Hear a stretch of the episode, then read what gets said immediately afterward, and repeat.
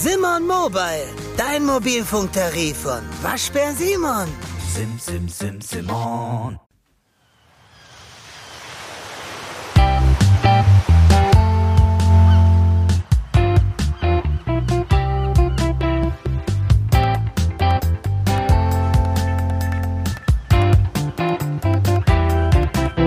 Cruise Tricks, der Kreuzfahrt-Podcast. Mit Franz Neumeier in München. Servus Franz. Hallo Jerome. Und mit Jerome Brunel aus Horb am Neckar. Und ich war heute unterwegs mit dem Auto auf der A81 zwischen Stuttgart und Horb am Neckar und höre da so meinen Lieblingssender ähm, SWR 3, einer meiner Lieblingssender SWR 3 und ähm, denke mir nichts Böses und plötzlich redet Franz Neumeier über äh, ein ganz, ganz neues Schiff und ich, äh, was? Äh, weil SWR 3 ist ja nicht gerade der kleinste Sender. Man muss dazu sagen, Franz, du warst ein, als einer der ganz, ganz wenigen äh, Journalisten aus Deutschland, waren nur zwei und eine, glaube ich, aus der Schweiz, mhm. überhaupt auf dem Schiff, über das wir heute sprechen. Äh, Glückwunsch dazu und äh, war sicher eine ganz, ganz tolle Erfahrung für dich. Ja klar, also ich meine, die Icon of the Seas ist jetzt das äh, neue größte Kreuzfahrtschiff der Welt, also noch größer als die Schiffe der Oasis-Class. Und äh, ja, da ist natürlich klasse, wenn man da hin, hin kann und sich das Schiff ganz früh sofort anschauen kann. Ich hatte auch das Glück, dass ich einen äh, Auftrag für eine große Reportage von der äh, Zeitung Welt bekommen habe, für die ich also auch schreibe äh, über die Icon of the Seas.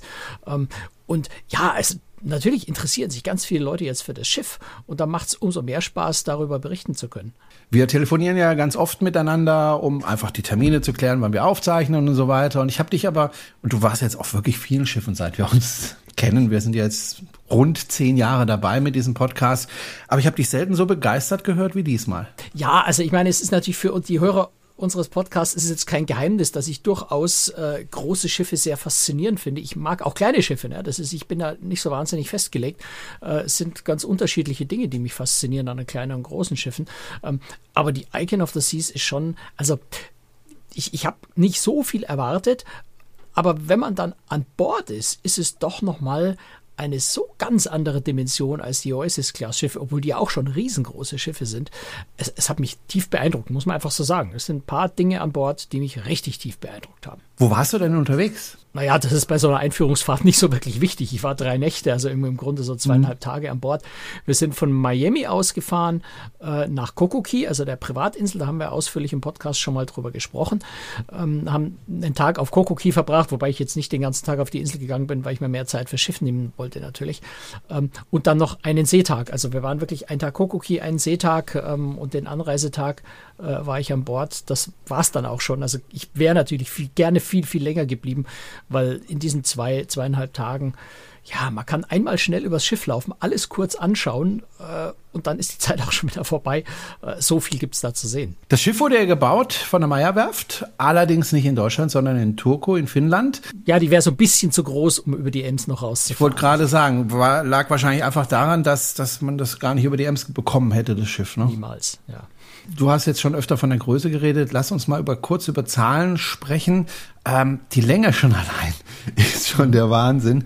Also fast vier Fußballplätze lang. Vier Fußballplätze. 364, ich keine Ahnung, wie lang Fußballplatz ist, aber es sind ungefähr 100 Meter. Meter ja. ja 364,75 Meter. Ja. Breit ist das Schiff so lang wie äh, so breit wie andere Schiffe lang sind. Manche kleinere Schiffe. 48 Meter und 47 Zentimeter. Also extrem mit den Brückennock sind es, glaube ich, sogar 62 Meter, aber das Schiff ja. als solches, ja. Ja, und der Tiefgang, der liegt ja oft zwischen 6 und 8 Metern. Da sind es mal satte 9 Meter Boah, 25. Bei den, bei den, großen Schiffen geht es schon bis 10 Meter rauf. Also das okay. ist nicht so ungewöhnlich. Ist auch nötig, weil, weil einfach Häfen haben eine bestimmte Tiefe und, und das mm. ist so, mhm. so, 10 Meter sollte man nicht überschreiten als Schiff, ja. sonst wird es in vielen Häfen eng. Ja, dann wird es einfach schwierig.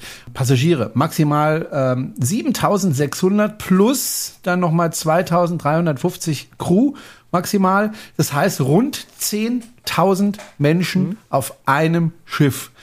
Wenn ich da Kapitän wäre, ich weiß nicht, ob ich da nachts noch schlafen könnte, wenn ich Verantwortung für 10.000 Seelen tragen müsste. Äh, ich vermute mal, der wird richtig gut bezahlt, der Kapitän. Wer war denn überhaupt der Kapitän oder war es vielleicht sogar eine Kapitänin? Nein, ist ein Mann, Hendrik Loy heißt der Mann, ist mir jetzt ehrlicherweise noch nie über den Weg gelaufen, ist aber natürlich auch schon lange Kapitän. Äh, wer so ein großes Schiff steuern darf, der hat viel Erfahrung. So, und äh, Passagierdecks gibt es insgesamt 15. Ich vermute 17, mal für. 50, ja, aber okay, ja. Ja, 15, und äh, genau. für die Crew wahrscheinlich noch mal zwei oder drei Decks dazu, ne? Ja, Genau. da, das habe ich jetzt nicht gesehen, aber ja, also es geht rauf bis Deck äh, 18, wobei es Deck 13 nicht gibt. Ähm, Royal Caribbean sagt, es sind 20 Decks, weil sie die Höhe der, der Rutschentürme da noch oben noch mit dazu zählen. Es sind ja sehr hohe Wasserrutschen an Bord. Ähm, aber faktisch sind es also insgesamt 17 Decks, ja. Wenn da so viele Menschen auf einmal an Bord gehen, wie läuft dann da überhaupt das Boarding? Also dauert es sehr lange, bis ich da endlich auf das Schiff darf, weil dann müssen die Ausweise kontrolliert werden, da muss das Gepäck aufgegeben werden und so weiter und so weiter. Bei kleinen Schiffen dauert das ja schon manchmal ein bisschen. Äh, Ich kann mir vorstellen, bei so einem Riesenschiff, ähm, wenn da wirklich 7000 Passagiere kommen, ähm, das dauert, oder? Ach, das geht schneller als bei den kleinen, weil es extrem gut organisiert ist und weil das Hafenterminal natürlich auch darauf ausgelegt ist. Ähm, Also ja, ganz viele von den Daten, Passdaten, all die Sachen gibst du ja vorher online schon ein. Das heißt, wenn du in den Hafen kommst, da gibt's noch nicht mal mehr Schalter in dem Terminal. Das sind wirklich Leute, die dort mit Tablets stehen und die einfach wirklich nur nochmal dein, deinen Pass äh, kontrollieren, gucken, ob du das wirklich bist. Ähm, und sehr viel mehr machen die bei der Einschiffung dann schon auch nicht. Den das Koffer gibst du gleich außerhalb vom Terminal ab. Da stehen also unendlich viele Menschen, die dir einfach den Koffer abnehmen und da bist du ziemlich schnell an Bord. Die Kabinenkarte liegt in der Kabine. Also das ist ein ziemlich einfacher, schneller Prozess und geht wirklich flott. Also das habe ich bei wesentlich kleineren Schiffen schon wesentlich nerviger erlebt. Das Schiff ist modern, das heißt auch der Antrieb ist modern. Äh, Asipods, das ist jetzt, denke ich mal, keine Überraschung. So ein großes Schiff braucht einfach Asipods, damit es einfach manövrieren kann. Diese riesengroße Masse. Ähm, es hat Dual-Fuel-Maschinen, das heißt, die können einerseits LNG verbrennen und andererseits hast du aufgeschrieben HFO und MDO. Erklär mal, was das genau Also ist. Marinediesel und Schweröl. Ähm, Alles klar. Aber der Hauptantrieb ist, äh, Hauptenergieträger ist LNG. Die gibt's in Miami auch. Das heißt, das Schiff fährt tatsächlich mit LNG, kann auch mit einer äh, Marinediesel fahren, äh, fährt aber mit LNG. Ähm, was ein bisschen schade ist, aber äh, einfach der technischen Entwicklung geschuldet. Eigentlich hätte die Icon of the Seas auch schon eine nicht unerheblich große Brennstoffzelle oder Brennstoffzellen bekommen sollen. Die technische Entwicklung ist einfach noch nicht ganz so weit, kann aber nachgerüstet werden. Also das ist auf der Okay. Icon of the Seas vorgesehen, dass man die mit Brennstoffzellen noch nachrüsten kann. In welchen Größenordnungen äh, hat Royal Caribbean noch nicht gesagt. Ähm, wenn man mal so zur Schwesterreederei Silversea schaut, ähm, die konnten ja auch auf der Silvernova, weil die technische Entwicklung ein bisschen Probleme gemacht hat, die Brennstoffzellen noch nicht einbauen, die werden dort auch nachgerüstet. Auf der äh, Silvernova äh, wird die Hälfte der Energielast, also die komplette, äh, den kompletten Hotelbetrieb mit Brennstoffzellen äh, leisten können. Wie viel Anteil die Brennstoffzellen auf der Icon of the Seas oder dann auf ihrem Schwesterschiff, die Star of the Seas, äh, die ja später kommt, haben wird, ist noch nicht klar. Aber man kann davon ausgehen, dass es sicher nicht unerheblich sein wird. Aber das ist jetzt erstmal Zukunftsmusik. Also wie gesagt, LNG wird auch verwendet. Jetzt habe ich vorhin den SWR3-Beitrag gehört und der SWR3-Beitrag, da waren mehrere Experten, du warst einer davon, äh, sind da zu Wort gekommen und äh, da ging es auch um den Antrieb mit LNG und äh, das klang bei SWR3 so, als würde da LNG aus dem, äh, aus dem Kamin rauskommen, äh, was natürlich nicht der Fall ist. Ja. Ja, ähm, das Problem ist, wir müssen einfach ganz kurz, weil wir haben schon des Öfteren drüber gesprochen, aber Lass uns das auch kurz machen, weil eigentlich würde Ja, ich viel genau. über dieses tolle Schiff sprechen. Genau. Aber kurz angesprochen, weil es halt auch überall gerade Thema ist. Ähm, du wirst auch gleich die Gründe nochmal nennen. Ähm, LNG, natürlich ist Methan an sich äh, ein, ein Treibhausgas, das noch viel, viel schlimmer ist als CO2. Ja. Äh, und zwar um ein Vielfaches. Aber es ist ja nicht so, dass ähm, Methan einfach so von den Schiffen äh, in die Atmosphäre äh, ausgesetzt werden, sondern es wird ja normalerweise verbrannt. Das Allermeiste. Äh, aber eben nicht alles. Und es kommt auch vor allem nicht aus dem Kamin oben raus, denn da kommt nur Verbranntes raus. Da kommt dann eben CO2 und dann eben viel, viel weniger Schadstoffe. Aber was ist das Problem mit LNG, dass da im Moment so, so viel Naja, darüber das, gesprochen das, wird? Das Problem mit LNG ist, dass zum einen bei der Förderung äh, von Methan, also von, von Flüssigerd, von, von Erdgas, ähm, ist sehr viel Methan entweicht und zwar mehr, als man bisher dachte. Ähm, das heißt, allein schon bei der Förderung von, von Erdgas entsteht einfach sehr viel, äh, sehr viel Methan, das in die Atmosphäre geht. Und dann ist schon durchaus auf, beim Betrieb auf den Schiffen selber äh, auch noch ein gewisser, der sogenannte Methanschlupf, also das, was in den Motoren nicht verbrennt. Das kennen wir auch beim Dieselmotor oder so, dass nicht der gesamte Treibstoff äh, verbrennt, äh, je nachdem, welchen optimalen Drehzahlen und so weiter ein Schiff fährt. Bei LNG ist es besonders kritisch, wenn, wenn der Motor nicht bei optimaler Drehzahl fährt, ähm, dass da ein höheres Methanschlupf entsteht. Das ist ein ganz, ganz kleine Prozent, also deutlich weniger als ein Prozent. Ähm, aber es entsteht dieser Methanschlupf eben auch. Das hängt auch mit diesen Dual-Fuel-Maschinen zusammen. Bei einem reinen LNG-Motor wäre es nochmal ein bisschen besser. Aber im Grunde sind das einfach kleine Mengen, die entweichen. Das ist im Moment technisch nicht vermeidbar. Die Motorenentwickler arbeiten da auch schon dran, das deutlich zu reduzieren. Aber man muss einfach sagen, LNG ist im Moment der umweltfreundlichste äh, Schiffstreibstoff, der halt nun mal existiert. Ein anderer existiert nicht. Das ist immer so diese Forderung vom NABU, sofort kein LNG mehr benutzen. Deswegen reden ja gerade alle über das böse, böse LNG, weil der NABU gerade wieder eine große Kampagne gegen LNG fährt. Der NABU macht nur keine Vorschläge, wie die Welt sonst weiter existieren soll. Wir würden im Winter frieren, wenn wir kein Erdgas verwenden dürfen. Äh, die Schiffe könnten nicht mehr fahren, wenn sie kein Erdgas oder müssten wieder mit Schweröl fahren, was der NABU ja noch viel fürchterlicher findet. Also der NABU sagt immer nur, was böse ist, aber sie geben, sie bieten keine Lösungen, also keine praktikablen mhm. Lösungen an. Ähm, und Gut. insofern wird da jetzt wieder ganz fürchterlich auf LNG geschimpft. Es ist halt kein toller Treibstoff, aber es ist der beste, den wir im Moment haben. Genau. So, jetzt aber über das Schiff. Und äh, du bist ja dann eben nach Miami, wenn ich mich richtig erinnere, ja. und äh, bist da auf das Schiff und standest erstmal vor dem Schiff, äh, wahrscheinlich im Terminal und äh, hast erstmal Mund aufgemacht und große Augen bekommen, weil das Ding ja wirklich wahnsinnig groß ist. Ja, ähm, von, von außen schaut es jetzt nicht so viel größer aus wie die OSS-Class-Schiffe. Ähm, das, was echt beeindruckend ist, ist, wenn du in das Schiff dann reinkommst. Also mhm. du kommst da ja auf diese Royal Promenade, wie es heißt, also eine riesengroße Innenpromenade, wenn man so äh, sagen will, drei, vier Decks hoch.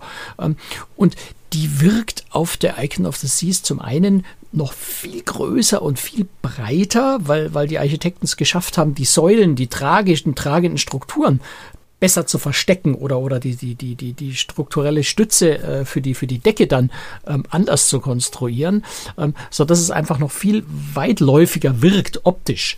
Ähm, sie ist, glaube ich, auch ein bisschen breiter, aber insgesamt wirkt sie einfach optisch auch nochmal äh, deutlich breiter, weil die, diese Stützsäulen so ein bisschen fehlen. Ähm, und genau in der Mitte drin steht The Pearl. Das ist eine Kugelstruktur, ähm, die im Grunde eine große Prachttreppe ist, innen mit, mit, mit beweglichen Kacheln verkleidet, die dann bunt angeleuchtet werden, die sich bewegen, also ganz viel Effekte da entstehen. Ähm, das ist schon ganz, ganz, ganz witzig. Und in diesem Bereich, und das ist dann eben auch neu auf der Icon im Vergleich zur Oasis Class, äh, sind auf beiden Seiten große Glasfronten. Das heißt, es ist kein Innenraum mehr, sondern hast den, den Blick aufs Meer von dieser großen Promenade aus. Und das macht es natürlich optisch nochmal weiter. Ähm, also das ist schon so der erste Wow-Effekt, wenn du, wenn du direkt an Bord kommst, äh, ist diese riesige Promenade mit dieser, dieser Pearl. Ähm, dann oberhalb, also ein Deck höher, ist dann noch das Pearl Café. Da ist ein, eine, eine Walskulptur, also in Originalgröße eines äh, Buckelwals, glaube ich, ähm, hängt da an der Decke. Ähm, also daran sieht man einfach so diese, diese enormen Dimensionen, die dieses Schiff hat. Das ist das, was mich wirklich beeindruckt, dass du überall dieses Gefühl von unglaublicher Raumweite und Größe hast, auch im Inneren eben. Hm, ich kenne das von Flughäfen, dass es da so, so Rolltreppen gibt, die waagerecht verlaufen, damit man schneller vorankommt? gibt es sowas auf diesem Schiff auch? Weil Nein, also es gibt, es gibt auf dem nicht weit. Ja, es gibt auf dem Schiff tatsächlich Rolltreppen, ähm, aber die, die verlaufen jetzt nicht waagerecht, sondern wirklich wie ganz normale Rolltreppen. Da geht es nämlich von der Royal Promenade zum einen ins Casino runter, zum anderen vor allem aber auch äh, zur Ausschiffung dann äh, in, den, in den Häfen. Also wenn man dann im Hafen aussteigt, dann fährt man wirklich mit der Rolltreppe nach unten. Und das hat äh, vor allem den riesen Vorteil, dass die Rolltreppe eben eine bestimmte Geschwindigkeit vorgibt. Das heißt, ähm, zum, zum, zum, zum, äh, zur, zur Steuerung der, der, der Passagiermengen, auch die Geschwindigkeit, wie schnell oder langsam eben die Leute aufs Schiff zurück bzw. vom Schiff runtergehen, sind diese Rolltreppen äh, ganz, äh, ganz spannender Trick, einfach den, den Passagierflow äh, zu steuern. Ähm, aber nein, also waagrechte Rolltreppen braucht es dann jetzt auch wieder nicht. Wie gesagt, das Schiff ist jetzt 365 Meter lang, Flughafen ist dann schon eher so zwei Kilometer oder so. Also mhm. Das brauchen wir jetzt nicht, aber es sind natürlich schon so ein paar Meter zu laufen. Aber auch da hat Royal Caribbean sich was einfallen lassen, nämlich äh, sind gerade auf der Royal Promenade sind zusätzliche ähm, Treppen und sowas vorhanden.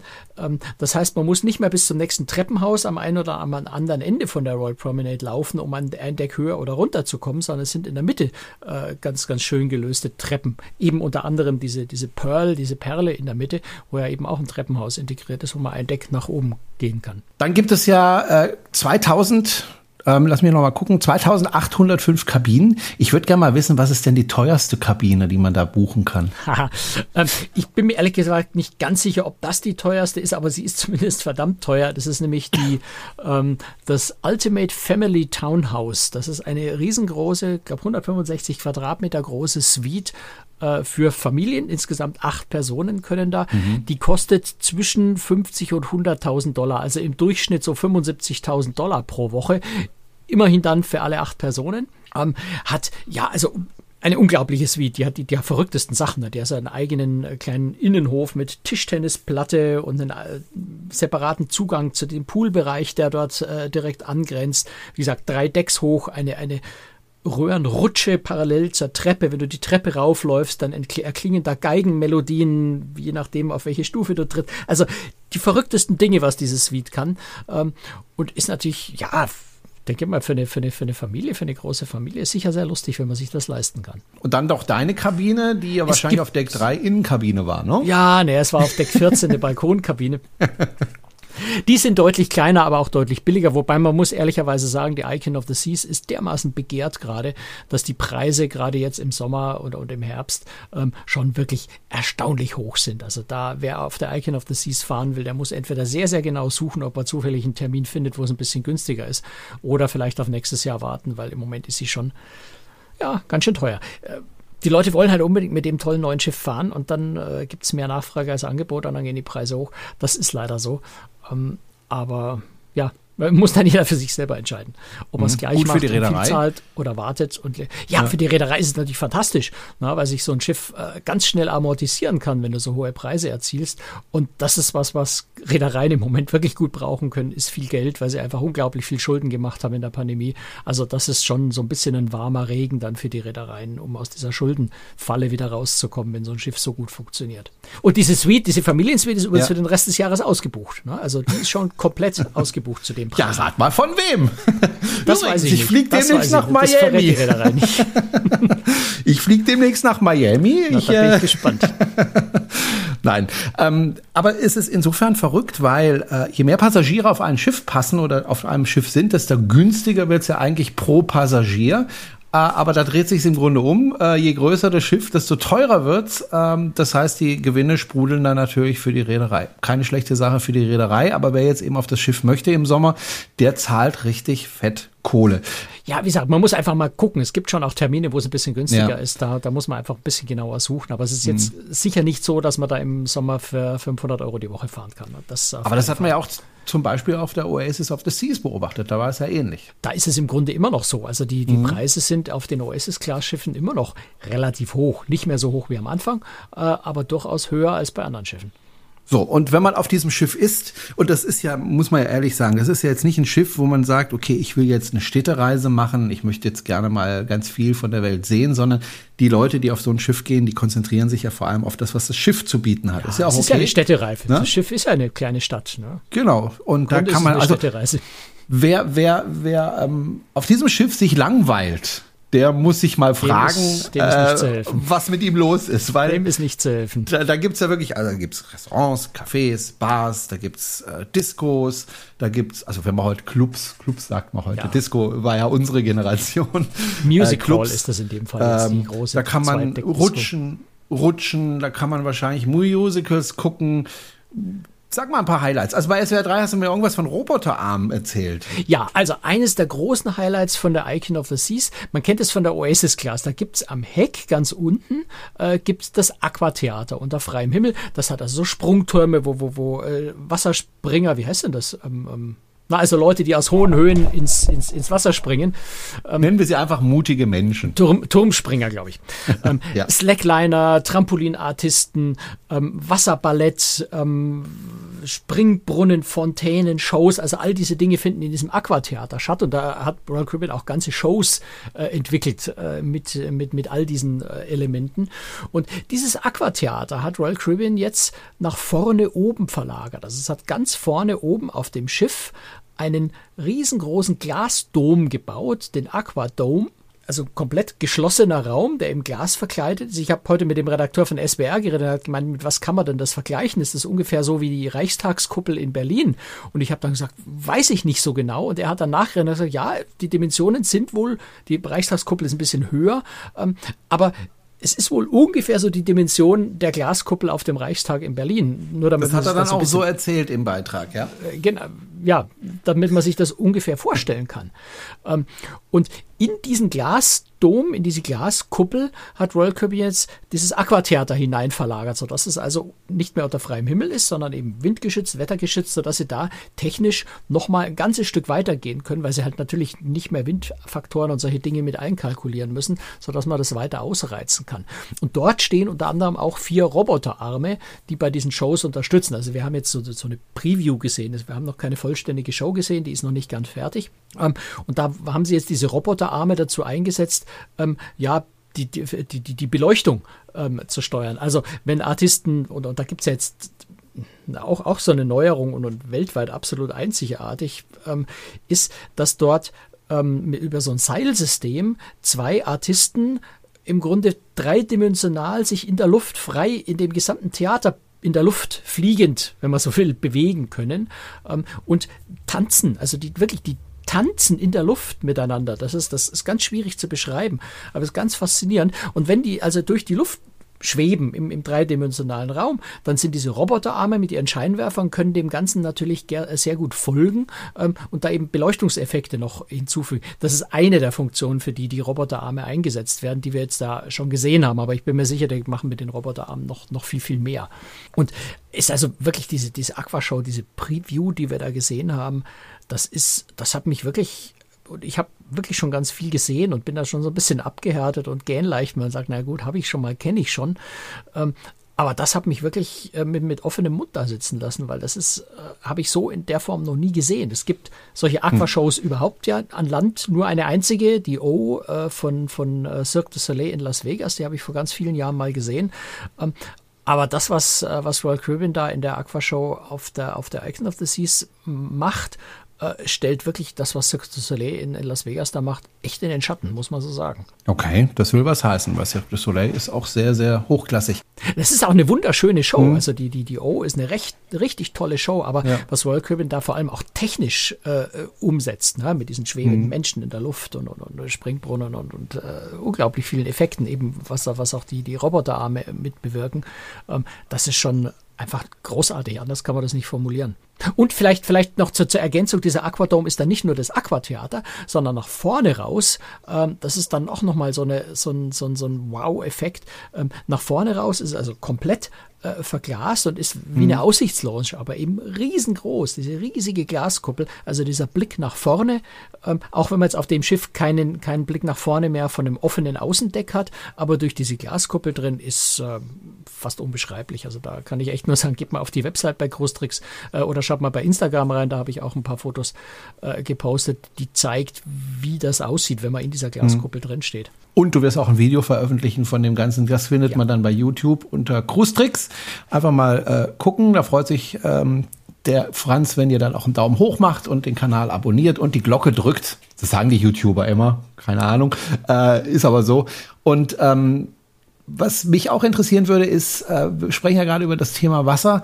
Ähm, da gibt's ja noch ganz, ganz viele andere Sachen, wo man dann sich selber beteiligen kann. Sei es Wasserrutschen, äh, ich kann mir vorstellen, dass man auch wieder so surfen kann auf dem Schiff und so weiter und so weiter. Was gibt's denn da alles und was hast du denn schon ausprobiert? Hast du denn schon eine Wasserrutsche probiert? Ich, äh, natürlich habe ich die, also die, die, die, die Krit, ich habe es nicht alle geschafft, aber ein paar von den Wasserrutschen habe ich ausprobiert. Also klar, es gibt den Flowrider wieder, den Surf-Simulator.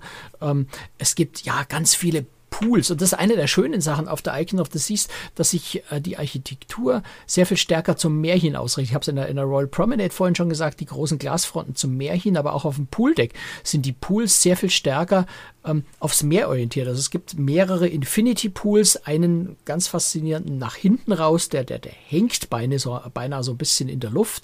Es gibt Infinity Pools nach seitlich raus, Whirlpools äh, eher mit Blick aufs Meer. Ähm, also da ganz viel Orientierung zum Meer hin, sodass man im Wasser dann auch den Blick eben aufs Wasser hat, aufs Wasser im Meer hat. Es gibt die Royal Bay, äh, wo Royal Caribbean sagt, es sei der größte Pool auf einem Kreuzfahrtschiff weltweit 540 Quadratmeter. Vom Wasservolumen her sind die Schwimmpools, die 25 Meter Pools bei TUI großes größer, aber von der Wasserfläche äh, ist die Royal Bay tatsächlich deutlich größer als bei, äh, als bei TUI Großes. Wenn ich auch immer noch behaupten würde, die 540 Quadratmeter, die Royal Caribbean da angibt, stimmen nicht so wirklich, weil der Pool ist zwar so groß, aber es ist nicht überall Wasser. Also, ähm, aber es ist auf jeden Fall ein sehr, sehr großer Pool und deutlich größer von der Fläche her als das, was bei TUI Großes äh, ist, wo man bisher dachte, das seien die größten Pools. Ähm, also das mal so zu den, zu den Swimmingpools oder zu den, zu den Pools, beziehungsweise ein, einer ist auch noch vielleicht mein Lieblingspool. Ich bin sonst nicht so der große Pool-Fan, aber der ist richtig klasse. Ähm, der, der Swim in Tonic ähm, sagt ja schon einiges. Also ein, ein kleiner Pool mit Swim-Up-Bar. Du sitzt erst da gemütlich im warmen Wasser in der Sonne ähm, und lässt dir direkt im Wasser ähm, diverse Gin-Tonic-Varianten servieren. Ja, da könnte ich mich so ein bisschen dran gewöhnen. Leider hatte ich echt wenig Zeit und für mehr als ein Gin-Tonic hat es dann tatsächlich auch nicht gereicht. Na, immerhin, das ist einer mehr weil, als ich. Weil ich musste ja die Wasserrutschen ausprobieren, oder ich wollte Ja. die Wasserrutschen aus. Es ist jetzt keine, keine Qual, es hat echt richtig Spaß gemacht. Ähm, also Royal Caribbean hat da einen Wasserrutschenpark eingebaut, der schon also nicht für jedermann ist. Da, da sind schon Rutschen dabei, die sind richtig anspruchsvoll. Ähm, also es sind zwei, die ich ausprobiert habe mit, äh, mit so, so einem Gummireifen, wo man sich also zu zwei, zu dritt, zum Teil zu viert äh, reinsetzen kann. Da gibt es dann Gewichtsgrenzen. Also in der Regel passen dann eher so drei Leute und nicht vier rein. Bei der und, und, und ja, wo man dann durch eine Röhre rutscht, bei der, bei der einen Rutsche schleudert es einen so ein bisschen, auch so ein bisschen über die Bordwand raus, äh, nach oben. Ähm, da ist dann noch, noch Glasboden, sodass man dann so ein bisschen nach unten aufs Meer gucken kann, wenn man die Zeit hat, weil das geht alles ziemlich schnell. Aber es ist einfach sehr, sehr rasant, diese Rutschen. Und eine hat mich echt Überwindung gekostet und ich bin mir nicht sicher, ob wenn ich nicht das Video für YouTube hätte machen wollen müssen, ja, wahrscheinlich hätte ich mich trotzdem überwunden. Aber es ist schon eine, sehr, sehr anspruchsvolle Rutsche. Ähm, äh, so eine Art Freefall-Rutsche. Aber anders als sonst die Freefall-Rutschen, nicht wo man sich in eine Röhre stellt und dann unter einem das Brett wegklappt und man einfach nach unten wegschießt, ähm, sondern es ist eine Rutsche, die sehr steil nach unten geht, ähm, auch offen ist, also keine Röhre, und wo man sich selber über die Kante schieben muss. Also wo niemand für dich den Knopf drückt, sondern du musst dich selbst überwinden und da drüber dich rüberschieben und dann äh, nach unten fallen lassen. Ähm, muss also wirklich, es sind 66 Grad, aber es fühlt sich an, als würde es senkrecht nach unten gehen. Ähm, das ist schon äh, eine Rutsche, wo sich nicht jeder traut. Ähm, die, die schon fast ein bisschen beängstigend ist. Also ein, absolut erstklassiger Rutschenpark, wo, wo jedes Kind, äh, jeder Jugendliche und auch ganz viele Erwachsene, glaube ich, riesig Spaß haben werden. Und die, der Rutschenpark ist bei Royal Caribbean auch nach wie vor kostenlos. Also man muss da nicht irgendwie Eintritt oder sowas bezahlen dafür, sondern man kann die einfach frei benutzen, so viel man möchte. Und hat auch eine Okay. enorme Kapazität. Also angeblich sollen da 1500 Menschen pro Stunde rutschen können. Ähm, Also das, äh, da, da wird es jetzt keine allzu langen Anstehschlangen vermutlich geben.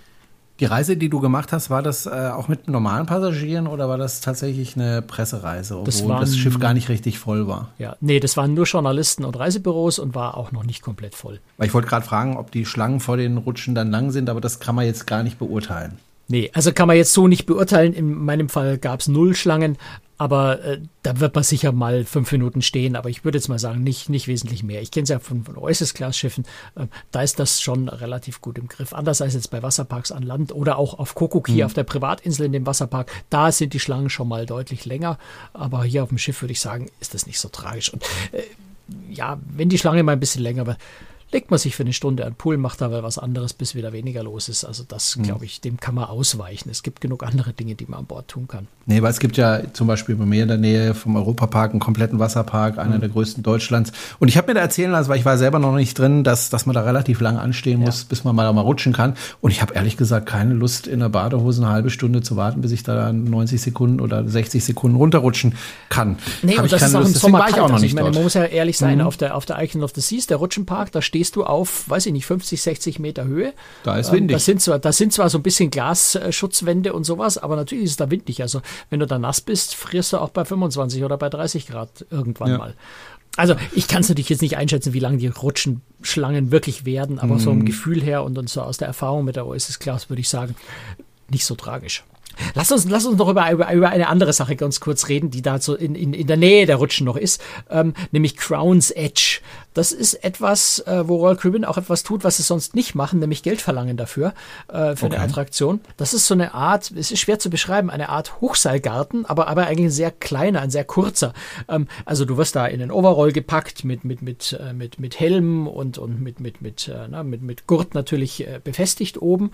Und dann läufst du an einer Schiene, also Schiene über dir, mit Gurten gesichert, läufst du in, glaube 45 Meter Höhe über, über so, so schmale Bohlen über die Bordwand hinaus, hast also dann nur noch das Meer 45 Meter unter dir, gehst dann mhm. noch ein mhm. Stück vor auf eine Art Planke, wobei die ist relativ breit, so 80 Zentimeter vielleicht.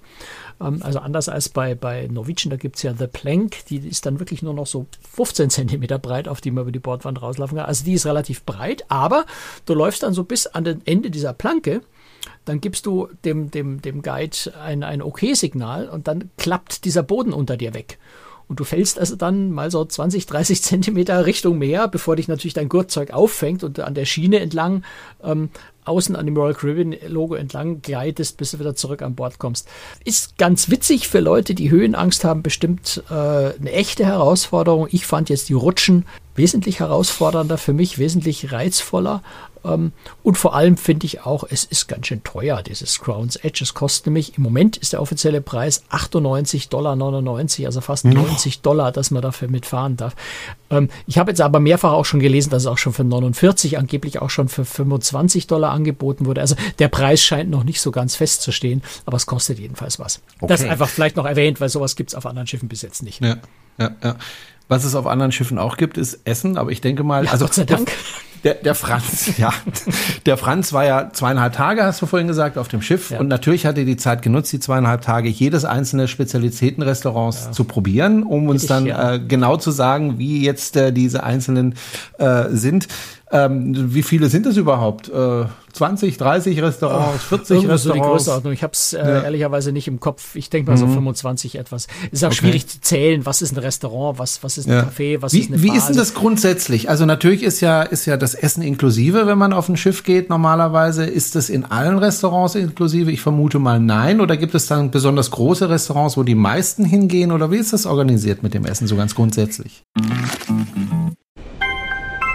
Kürze erreichen wir Hauptbahnhof Angleis. Reisende Flughafen bleiben an Bord. Nächster Halt, Hauptbahnhof. Wo du bist, geht nur dich etwas an. iOS hilft dir zu bestimmen, mit welchen Apps du deinen genauen Standort teilst. Es steckt mehr in einem iPhone. Also die grundsätzliche Idee auf so einem riesengroßen Schiff ist natürlich, die Leute möglichst gleichmäßig über das ganze Schiff zu verteilen. Aber es gibt, selbstverständlich gibt es ein großes Hauptrestaurant, das ist auf drei Decks. Ähm, also das sind wirklich riesige, riesige Kapazitäten, wo du grundsätzlich jeden Abend hingehen kannst, wo du quasi deinen Tisch hast. Ähm, oder wenn du, wenn du das sogenannte My Time Dining hast, dann, dann machst du eine Reservierung. Aber du kannst also jeden, grundsätzlich ist die Kapazität da, dass du da jeden Abend hingehen kannst. Und das ist auch inklusive. Ähm, und es gibt auch noch ein paar andere inklusive äh, Sachen. Also es gibt natürlich natürlich ein Buffet-Restaurant, ähm, es gibt eine Pizzeria, es gibt dieses Pearl Café, das 24 Stunden äh, rund um die Uhr offen hat, das so äh, Snacks, äh, Sandwiches, solche Sachen hat. Neu ist auch in dem Aquadom ein, ein, ja, so eine Art Marketplace, das sind so fünf wenn wir sagen, Streetfood-Stände vielleicht, ähm, die sind inklusive. Also das sind so im, im, Wesentlichen die, die inklusive. Es gibt noch ein Familienbuffet-Restaurant, das haben wir noch gar nicht erwähnt. Es gibt einen ganz eigenen Bereich für Familien auf dem Schiff, auch mit dem eigenen Pool und so weiter. Da können wir vielleicht gleich nochmal drüber sprechen. Dort ist auch ein Familienbuffet-Restaurant, sodass also Familien mit kleinen Kindern gar nicht in das normale große Buffet-Restaurant gehen müssen, wenn sie das nicht wollen. Es gibt noch einen Mexikaner am Pooldeck, den habe ich auch noch äh, vergessen. Wahrscheinlich habe ich immer noch ein, zwei vergessen, ähm, die, die, die damit sind. Das Basecamp ist ein neues Restaurant im, im, im Bereich von den Wasserrutschen, wo es teilweise kostenlos, teilweise kostenpflichtig ist. Also man sieht schon, ganz, ganz viel, äh, wo, ich, wo ich nichts zuzahlen muss. Und dann gibt es eben Spezialitätenrestaurants, ein äh, Teppanyaki, ein Sushi, ein, ein Steakhouse, ein Seafood-Restaurant. Ähm, die kosten aber dann wahrscheinlich Aufpreis. Ne? Italiener, ne? die kosten Aufpreis und zwar zum Teil auch relativ heftig, so 60, 70, 80 Dollar. Ähm, es gibt neue, äh, das M, den Empire Supper Club, das ist so das High-End-Restaurant, das, wenn ich es recht im Kopf habe, so um die 200 Dollar.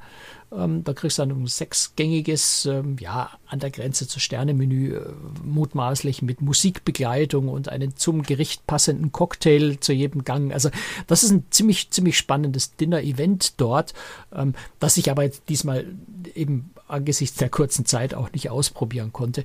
Das muss ich vielleicht bei irgendeiner anderen Gelegenheit mal nachholen. Es klingt jedenfalls recht spannend, ähm, ist aber auch relativ teuer. Aber auf einem Schiff mit 7600 Passagieren werden sich dann einfach auch genug Leute finden, die das so spannend finden, dass sicher auch dort die Tische besetzt sein werden. Muss man einfach mal gucken, auch was jetzt so in den nächsten äh, Wochen in den Foren darüber berichtet wird, was die Leute schreiben, äh, die, die dort mal gegessen haben, ob es das wert ist. Ähm, ist auf jeden Fall halt ein, ein neues äh, High-End-Angebot, wie es ja viele Reedereien inzwischen auch probieren, so ein bisschen im High-End-Bereich ganz exklusive Dinge für deutlich mehr Geld anzubieten. Ich denke, die, die Preise sind auch dazu da, einfach um, um die Passagiere zu kanalisieren, einfach zu sagen, okay, auch wir das. haben da 60 Sitzplätze, wir können nicht allen einen Sitzplatz, also machen wir den Preis so, dass ungefähr die 60 Sitzplätze am Schluss besetzt sind ja, und wir auch ein bisschen was Ja gut, und in so Restaurants wie jetzt ja. dem, dem Empire Supper Club ist natürlich auch der, der Wareneinsatz, also das, was an Lebensmitteln eingekauft werden muss, um diese High-End-Gerichte zu kochen, ist natürlich auch deutlich höher, äh, sodass das auch höhere Kosten verursacht. Also zum Teil muss das schon natürlich auch die Kosten mitdecken. Ähm, wie ihr auch, ich hab, war in einem Spezialitätenrestaurant, äh, konnte ich essen, nicht im Steakhouse, im, im, im Chops Grill. Ähm, da gibt's, ich weiß nicht, wie neu das ist. Ich habe es jetzt persönlich bei Royal Caribbean noch nicht gesehen. Das ist also relativ neu, ähm, obwohl es also schon ein aufpreispflichtiges Restaurant ist und ich habe es nicht genau im Kopf, glaube ich, 60 Euro oder sowas kostet. Gibt's dann nochmal eine Spezialkarte mit besonders guten Steaks, eben zum Beispiel das, was ich gegessen habe, ein Wagyu äh, Filetsteak, äh, 6 Unzen. Das kostet dann nochmal 30 Dollar Aufpreis. Ähm, also auch da, wenn dann so wirklich Top-Qualität wie eben ein Wagyu-Steak äh, serviert wird, das, das kostet einfach auch im Einkauf sehr viel Geld, äh, sodass das schon auch eine Rolle spielt, wenn man da sehr hochwertige Sachen hat, dass man das eben auch, die Ware auch einfach bezahlen muss natürlich. Dieses Schiff ist ja auch wahnsinnig groß. Ähm, wie organisiert denn oder wie ist das gemacht, dass ich mich da nicht ständig verirre? Mit Farben, mit Schildern? Wie, wie, wie, wie wird das organisiert? Also zum einen äh, ist das Schiff in, in sogenannte Neighborhoods, also man könnte es übersetzen als Stadtviertel, ähm, unterteilt. Ähm, also ich habe schon erwähnt, ne, der Aquadome ist so ein Bereich, ähm, der Thrill Island, das ist der Bereich, in dem die ganzen Wasserrutschen, eben dieses Crowns Edge, ähm, Minigolfplatz, Sportplatz, solche Sachen stattfinden. Es gibt Chill Island, das ist der etwas ruhigere Poolbereich, wobei bei Royal Caribbean muss man ehrlicherweise sagen, es gibt nirgendwo was, wo es wirklich ruhig ist. Also es ist schon ein sehr lebendiges Schiff mit sehr viel Musik, sehr viel Live-Musik übrigens auch, fast 50 Musiker allein an Bord beim Entertainment-Team. Ähm, also sehr viel Live-Musik, aber es ist oft einfach auch dann relativ laut mit einer Poolband und, oder, oder, oder, oder anderen Musikern am, Hideaway Pool, äh, der Erwachsenen-Pool mit dem überhängenden ähm, Infinity Pool am Heck des Schiffs. Dort ist ein DJ zugange, der, der, der richtig uff, uff Musik macht. Also da geht's so richtig zur Sache. Ist einfach Party, Beachclub, äh, aus meiner persönlichen Sicht Lärm. Ich würde da nicht hingehen, aber das ist natürlich jedem seine persönliche Geschmackssache, ob man sowas mag oder nicht. Ähm, also es ist äh, relativ äh, laut äh, überall auf dem Schiff. Ähm, aber du hast was ganz anderes gefragt, ne? nämlich die, wie man sich zurechtfindet. Ähm, ja. Ähm, du hast so diesen Zentralbereich, äh, die, die, die, die Royal Promenade, die alles so ein bisschen verbindet und dadurch, dass alles sehr großzügig ist, optisch sehr weitläufig, kannst du dich auch ziemlich gut orientieren. Also du bist selten in irgendwelchen schmalen, kleinen, engen Gängen, sondern du bist eigentlich immer in sehr großen Räumen, wo du sehr weit sehen kannst, sodass du immer auch weißt, wo du bist. Also du kannst dich sehr gut orientieren äh, im Grunde, weil du einfach recht weit sehen kannst. Ähm, und ansonsten, ja, es gibt wie üblich halt natürlich zwei Treppenhäuser, eins vorne, eins hinten. Die Aufzüge sind äh, äh ganz spannend, äh, neue Technik, wobei das gibt es bei anderen Schiffen, bei anderen Reedereien auch schon, äh, dass du nicht mehr in den Aufzug einsteigst, Knopf drückst und sagst, wo du hin willst, sondern du sagst schon im Wartebereich äh, auf einem Display, sagst du, ich möchte auf Deck 14. Dann sagt er dieses Display, okay, dann geh zu Aufzug Nummer H ähm, und der fährt dich dann dahin, wo du hin willst. Und dann, sobald der Aufzug kommt, macht's bling, du steigst in diesen Aufzug ein, musst dann auch keine Knöpfe mehr drücken und der bringt dich dahin. Ein sehr effizientes Aufzugssystem. Und auch diese Aufzugswarteräume, das sind ja dann, wenn wir gerade mal gucken, das sind, glaube ich, dann neun Aufzüge, nee, zwölf, zwölf Aufzüge in einem, einem Aufzugsbereich. Ähm, und auch das ist relativ großzügige Räume. Also es ist überall sehr, sehr viel Platz und du siehst einfach, wo du bist. Insofern ist die Orientierung auf dem Schiff äh, relativ einfach. Das Einzige, wo du halt gucken musst, ist natürlich am Kabinengang. Ne, dadurch, dass das Schiff unglaublich breit ist, du musst erstmal gucken, muss ich nach links oder nach rechts. Das macht einen Unterschied von 40 Metern oder von 30 Metern. Ähm, und musst halt in den richtigen Kabinengang und dann richtig rechts oder links abbiegen. Aber das sind einfach Wegweiser, wo die Kabinennummern stehen. Muss halt nur gucken, damit du in die richtige Richtung läufst. Vielleicht noch eine technische Frage, was ja für viele wichtig ist, wenn sie auf dem Schiff sind, möchten sie ja auch posten, möchten sie Instagram posten, Facebook, was auch immer, äh, TikTok. Äh, wie ist denn das mit dem Internet auf dem Schiff? Ähm, ja, gibt's. Also, soweit ich weiß, ist das Starlink. Ähm, also Okay, ich habe Internet also- genutzt an Bord, es war relativ flott, äh, nicht, nicht übermäßig rasant, ist- aber, aber dann völlig Starlink, ausreichend. Ja. Okay. Gibt es noch etwas, was du ganz am Schluss noch sagen möchtest? Wir sind schon weit über die Zeit hinaus. Äh, Ja, ich glaube, bei dem Schiff, wir könnten, glaube ich, fünf Folgen machen, Ja. wenn ich über alles reden wollte, was ich, was ich da erzählen könnte. Ähm, ja, was vielleicht noch erwähnenswert ist, äh, Musical, Theater, ähm, hat mich so ein bisschen skeptisch gestimmt oder ist es halt sehr amerikanisch, dachte ich. Äh, also die große Musical-Show im Theater ist Wizard of Oz. Das ist so ein Märchen, das also jeder Amerikaner in- und auswendig kennt. Da gibt es irgendwas, ich glaube, in den 60er Jahren mal einen sehr, sehr erfolgreichen, berühmten Film dazu. Ähm, in Deutschland ist es etwas weniger bekannt, aber ich glaube, viele kennen es trotzdem. Ich persönlich finde jetzt die Geschichte von Wizard Oz, mich hat es noch nie besonders gereizt. Ähm, aber wir haben die Show angeschaut an Bord. Äh, fast zwei Stunden, ich glaube, eine Stunde 45 oder sowas dauert das. Ähm, Wow. und habe mich, hab mich wirklich begeistert. Also ich, es ist eine, eine wunder, wunderschöne Inszenierung, wieder mit unglaublich viel Technik, ja, wo also wirklich der Zuschauerraum mit einbezogen wird. Da fliegt also Dorothy, Dorothy eine, die Hauptdarstellerin, sitzt in ihrem Himmelbett und fliegt also über das Publikum an, an Seilen äh, gezogen und, und irgend, weiß gar nicht mehr, was das für eine Figur war, fährt eben mit dem Fahrrad hinterher, äh, auch über über das, die, die Köpfe des Publikums hinweg. Also unglaublich viel Bühnentechnik, sicher so die modernste Bühnentechnik, die irgendein Theater auf der Welt äh, gerade hat, ist in diesem riesigen Theater verbaut. Ähm, also auch dieses Musical, absolut sehenswert, ähm, obwohl ich jetzt persönlich diese Geschichte Wizard of Oz mich nicht besonders begeistert, aber die Inszenierung ist richtig toll gelungen. Also gerade was Entertainment angeht, ist Royal Caribbean da wirklich sehr, sehr weit vor, vorne dabei. Vielleicht die Besten auf, auf, auf in Kreuzfahrt. Und dann habe ich es vorhin ja auch schon angedeutet, das ist was mir persönlich unglaublich gut gefällt, ist einfach alles, alles Live-Musik. Also auch Wizard of Oz äh, wird live von einem Orchester mit, mit Streichern, mit, Posa äh, mit, mit, mit, mit äh, Bläsern, mit Schlagzeug und so weiter, also wirklich mit einer Live-Orchester von 16 Mann äh, wird dieses Musical im, im Theater begleitet. Und auch sonst findest du eigentlich überall auf dem Schiff ist fast jede Musik ist live. Also es gibt einen Jazzclub, ähm, es gibt eine, eine, eine Dixieland-Band, die immer wieder mal irgendwo spielt. Also eine unglaubliche Vielfalt und alles live. Das ist was, was mich persönlich auf Kreuzfahrt immer am meisten begeistert, wenn, wenn viel Live-Musik da ist. Und das ist auf dem Schiff ganz vielfältig. Ja, das klingt wirklich gut. Ähm, das Schiff ist ja im Moment in Miami stationiert. Ich glaube, im Sommer kommt noch das Schwesternschiff, ähnlich groß. Ähm, Gibt es denn eine Äh, Chance? nee, das ist die Utopia, die ist noch ein Genau. Ah, das ist noch Oasis. Das, das ist das Okay. letzte Schiff der Oasis Class. Ähm, Ja. Das nächste Schiff der äh, Icon Class müsste ich jetzt lügen, ich weiß es nicht auswendig, muss ich kurz nachschauen. Ähm, 26 oder 27. Okay. Ich ähm, muss, muss das mal kurz, kurz auf meiner eigenen Website schauen. Ich weiß es nicht ganz genau, Mhm. wann ich es heißt auf jeden Fall Star of the Seas. Ähm, und kommt im Jahre 2000, Sommer 2025 ist das geplant, genau. Also Okay, in einem guten Jahr, Jahr. Mhm. kommt dann das zweite Schiff dieser Schiffsgröße. Ähm, Gibt's was man vielleicht auch noch ganz zumindest erwähnen Ja. muss, ist, wir haben da auf der Oasis-Klasse lang drüber gesprochen, es gibt natürlich Franz ist überhaupt nicht mehr zu bremsen. naja, es, es sind einfach so viele Dinge und man muss Ja. es zumindest erwähnen. Ich, ich kommentiere gar nicht viel, aber es ist der Central Park, also diese Parkanlage äh, unter freiem Himmel auf dem Schiff äh, mit wirklich echten Bäumen. Auch dort ist es gelungen, dass die, dass der, der Blick etwas weitschweifiger ist. Auf den Oasis-Class-Schiffen wirkt es ein bisschen heimeliger, hier ist der Park ein bisschen großzügiger, hat aber deutlich mehr Pflanzen nochmal, äh, angeblich bis zu 30.000 Pflanzen, die dort, die dort wachsen. Also auch, auch das natürlich was ziemlich faszinierendes. Aber das ist was, was man jetzt von der Oasis-Class auch schon kennt. Hast du denn auch den Wow-Wow gestreichelt? Oh ja, natürlich, Rover. Ja, ich habe Rover gestreichelt. Oh. Also, für die, die es nicht wissen, auf der Icon of the Seas gibt es ein, Mas Schiffs-, ein lebendiges Schiffsmaskottchen. Das ist die äh, Golden Retriever Hündin Rover, gerade mal sechs Monate alt. Ein, äh, ja, Golden Retriever darf man eh als Mann sagen, Hunde, dass man ein. Tier süß findet, aber das Ja, ist doch, dieses. Tier einfach.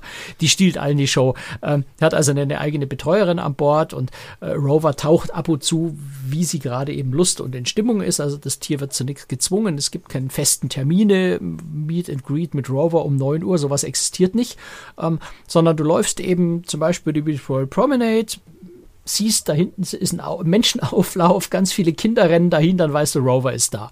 Ähm, und dieses Tier ist wirklich so, so anschmiegsam. Also das kommt einfach her, das schnuppert an dir rum, das lässt sich kraulen, das legt sich auf den Rücken, lässt sich von Kindern durchstreicheln, ist also ein äh, ein Familientier für alle 10.000 Menschen an Bord, für Crew und Passagiere gleichermaßen. Ähm, was ziemlich faszinierend ist, zumal Hunde ja auf Kreuzfahrtschiffen normalerweise nichts verloren haben, aber die wohnt da. Ach, das wäre mein Job. Ja, also Hundebetreuerin für Rover. Also Hundebetreuer in dem Fall. Ist jetzt sicher nicht der wär ein Job für mich. anspruchsvollste Job an Bord. Ja, also da hast du einen guten Tag jeden Tag. Also äh, muss ich mich mal gucken, ob ich mich nicht bewerben kann. Gut, ähm, also und der Hund darf ja auch, oder die Hündin darf ja auch ab und zu vom, von Bord und, und, und äh, darf zum Beispiel auf Kokoki Genau, und, auf Kokoki und darf auf jeden ein bisschen Fall. tollen, herumtollen. Ähm, schöne Sache, auch eine gute Idee, wie ich finde. Aber super beliebt bei den Passagieren. Also je, jeder will Rover sehen ähm, und, und wo das Tier auftaucht, ist Begeisterung. Das ist schon, Ja. das ist schon ziemlich faszinierend, wie so ein kleines Tier. Ich meine, und das Schiff hat jetzt wirklich unglaublich viel zu bieten, ja, an, Mhm. wahnsinnigen Attraktionen. Und das, was es alles schlägt, ist ein ganz ein süßer kleiner Hund. Ja, so klein ist sie gar nicht. Aber wir haben kaum eine Chance, das Schiff in Europa zu sehen, oder? Äh, vorerst nicht. Nee. Also das Schiff fährt von Miami aus äh, Karibikrunden. Ja, mal gucken. Ich meine, die Star of the Seas äh, kommt dann ja nächstes Jahr in Dienst. Äh, mal gucken, ob wir dann vielleicht eins von den beiden nach Europa kriegen. Mal abwarten. Also es ist, ist ehrlicherweise, man müsste vielleicht mal in die Fahrpläne reingucken. Ich bin mir jetzt gar nicht sicher. Vielleicht ist es auch schon angekündigt. Ich habe es nicht im Kopf, ehrlicherweise. Gut, und wer mehr von diesem Schiff erfahren möchte, der guckt einfach auf unserer Webseite vorbei, cruestricks.de oder auf den YouTube-Kanal Cruestricks, da wird es ein Video geben. Und äh, ja, da gibt es ganz viele Fotos, äh, Filmmaterial und so weiter. Und ähm, ja, äh, so viel erstmal zu diesem Schiff. Äh, irgendwann wirst du sicher mal wieder auf das Schiff gehen, dann können wir das nochmal vertiefen. Auf jeden Fall, glaube ich, war das für dich eine ganz äh, besondere Reise, ein ganz besonderes Schiff. Ist immerhin das größte Schiff der Welt. Und, äh, Unglaublich anstrengende Reise. Ja. ja, absolut. Und ähm, ja, wenn Sie unsere Arbeit unterstützen möchten, ähm, wenn Sie also möchten, dass wir das weitermachen, was wir sowieso machen werden, aber wenn Sie uns dabei unterstützen wollen, dann Was ist das für ein äh, Sie Argument? Auf, ja, dann Sie machen auf sowieso, aber ja, aber Sie können uns trotzdem ein bisschen finanziell unterstützen. Das wäre sehr nett. Ähm, die Informationen dazu finden Sie auf der Webseite. Wir freuen uns über Ihren Beitrag. Und ähm, ja, Sie wissen, diese, äh, dieser Podcast ist kostenlos. Aber äh, wie, wie sagst du immer? Nicht umsonst. Aber nicht umsonst. Und äh, wer also uns unterstützt, wenigstens. der bekommt dann auch eine Aftershow, also noch einen zusätzliche kleinen Podcast und äh, darf den sich dann auch anhören. Und da reden wir heute über was, Franz?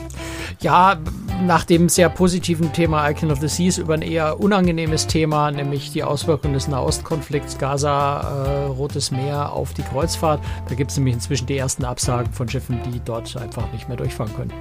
Genau, das gibt's dann in der Aftershow. Dankeschön fürs Zuhören. Empfehlen Sie uns gern weiter. Tschüss, Franz. Bis dann, ciao, servus.